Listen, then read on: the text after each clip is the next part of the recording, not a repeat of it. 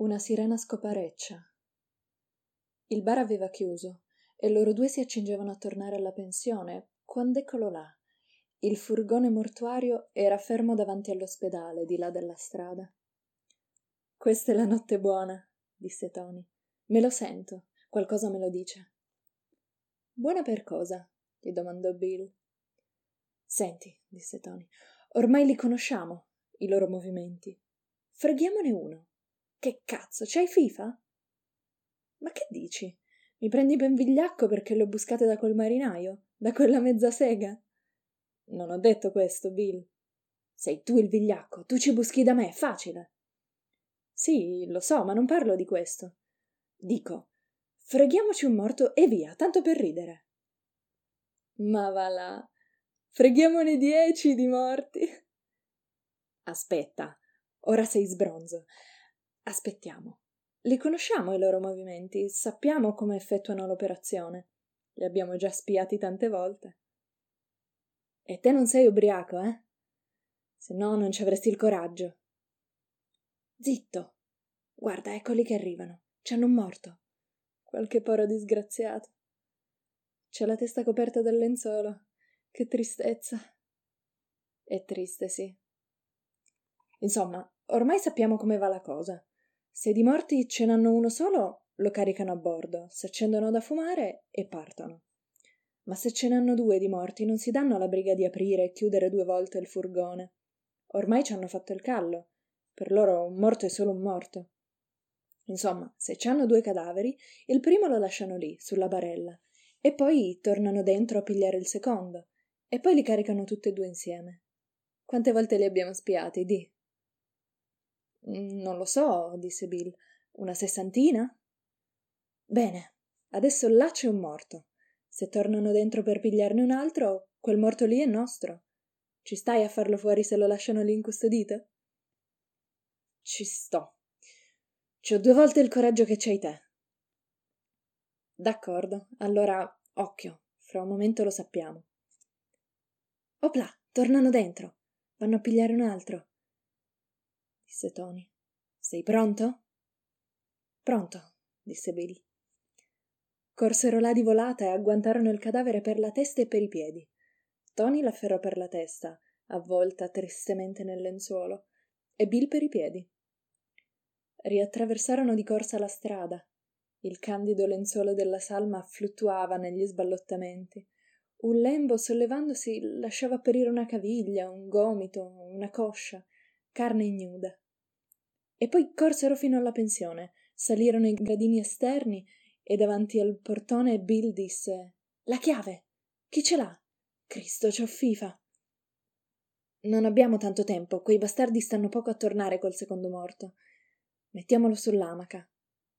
Presto, bisogna trovare quella cazzo di chiave. Gettarono la salma sull'amaca, che si mise ad oscillare lentamente, a cullare il morto sotto il chiar di luna. Non lo potremmo riportare indietro? domandò Bill. Oh Dio, madre onnipotente, riportiamolo dov'era. Troppo tardi, non c'è tempo. Ci vedrebbero. Ehi, aspetta! gridò Tony. Ho trovato la chiave. Ringraziamo Gesù. Aprirono il portone, poi agguantarono il coso sull'amaca e corsero con esso su per le scale. La stanza di Tony era al secondo piano. Salendo i gradini a due a due, il cadavere urtava da tutte le parti, contro il muro, contro la balaustra. Davanti alla porta di Tony lo posarono in terra, mentre Tony cercava la chiave della stanza. Entrarono, scaraventarono il morto sul letto. Poi Tony tirò fuori dal frigo un bottiglione di moscatello. Ne bevvero un bicchiere. Ne versarono un altro. Tornarono di là in camera, si sedettero. Guardavano il cadavere.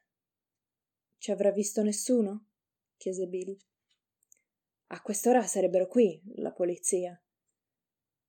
Perquisiranno tutto il quartiere, che dici? E come fanno? Mica possono andare a bussare porta a porta a quest'ora di notte. Che, ci avete un cadavere per caso? Ah, sì, mi sa che hai ragione. Sicuro che ho ragione, disse Tony. Ma te l'immagini la faccia di quei due, quando sono tornati e non hanno più trovato il primo morto? Deve essere stato buffo. Sì, disse Bill. Buffissimo. Buffo no, ci abbiamo il morto. Eccolo là su quel letto. Guardarono quella forma avvolta nel lenzuolo. Bevvero un altro gotto. Chissà da quanto è crepato. Non da molto, mi sa. Chissà quando incominciano a indurirsi. E quando è che incominciano a puzzare? Credo che ci vuole un po' di tempo per rigor mortis, come si chiama, disse Tony. Ma a puzzare cominciano presto, come la mondezza lasciata in giro. Se più non gli hanno già cavato il sangue, ma non credo. I due, ubriachi, seguitarono a bere il moscatello. Ogni tanto si scordavano perfino del cadavere e parlavano di altre cose, vaghe e confuse, ma importanti per loro chissà perché.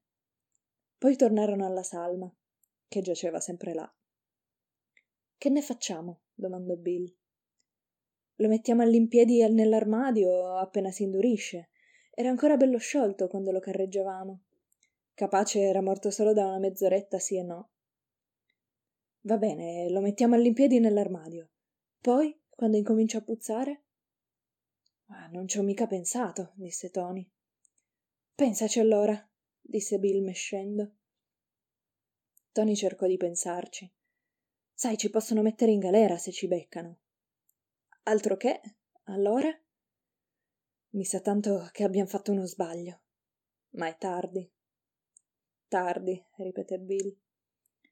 Dato che ce l'abbiamo fra le mani, disse Tony mescendo, diamogli un'occhiata al morto. Un'occhiata?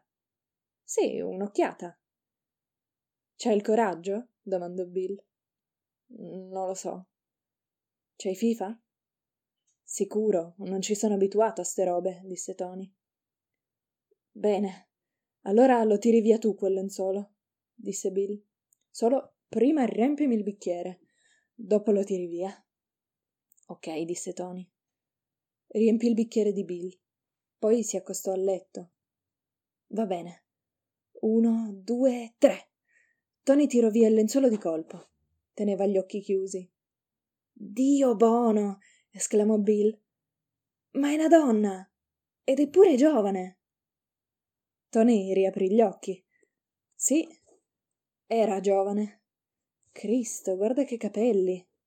Lunghi fino a mezza vita. Però è morta. Morta per sempre, irrimediabilmente. Che peccato, non capisco mica. Quanti anni gli daresti? Mm, ma a me manco mi pare morta, disse Bill. Invece sì. Ma guarda quelle zinne, guarda che cosce, guarda la sorca. Quella sorca pare viva, ancora viva. Eh già, disse Tony. Dicono che la fica è la prima a formarsi e l'ultima a guastarsi. E in così dire, Tony la tastò.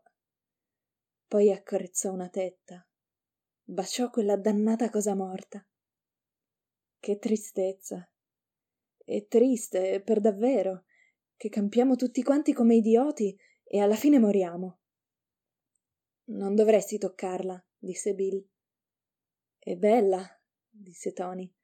Morta e tutto, è bellissima.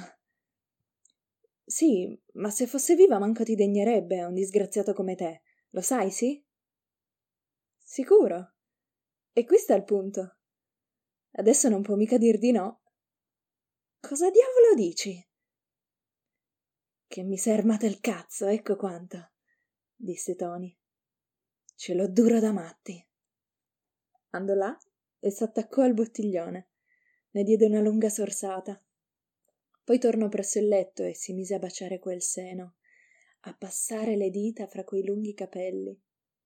Poi baciò quella bocca morta. Le diede un bacio, lui vivo, lei morta. Poi la montò.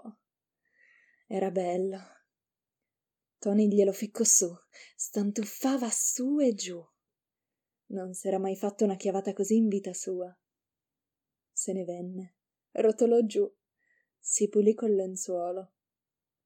Bill era stato a guardare, dando ogni tanto una sorsata al boccione.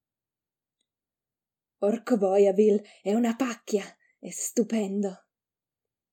Tu sei matto! Hai chiavato una morta! Ma se tu non hai fatto altro che chiavare donne morte tutta la vitaccia tua, donne morte con l'anima morta e con la fica morta, solo che non lo sapevi. Scusa, Bill, mi sono fatto una scopata coi fiocchi. Mica mi vergogno. Proprio coi controfiocchi? domandò Bill. Da non crederci, Bill. Tony andò al cesso a pisciare. Quando tornò, Bill aveva montato la morta e ci stava dando dentro. Emetteva qualche gemito e lamento. Poi ebbe un fremito, la baciò sulla bocca e godette. Rotolò giù, si pulì con un lembo del lenzuolo. Avevi ragione, la più bella scopata della vita mia. Si sedettero entrambi su due sedie, la guardavano. Chissà come si chiamava, disse Tony. Io ci ho preso una scuffia. Bill scoppiò a ridere. Adesso lo so che sei sbronzo. Solo un fesso si innamora di una donna viva. E tu vai a pigliarti una cotta per una che è morta.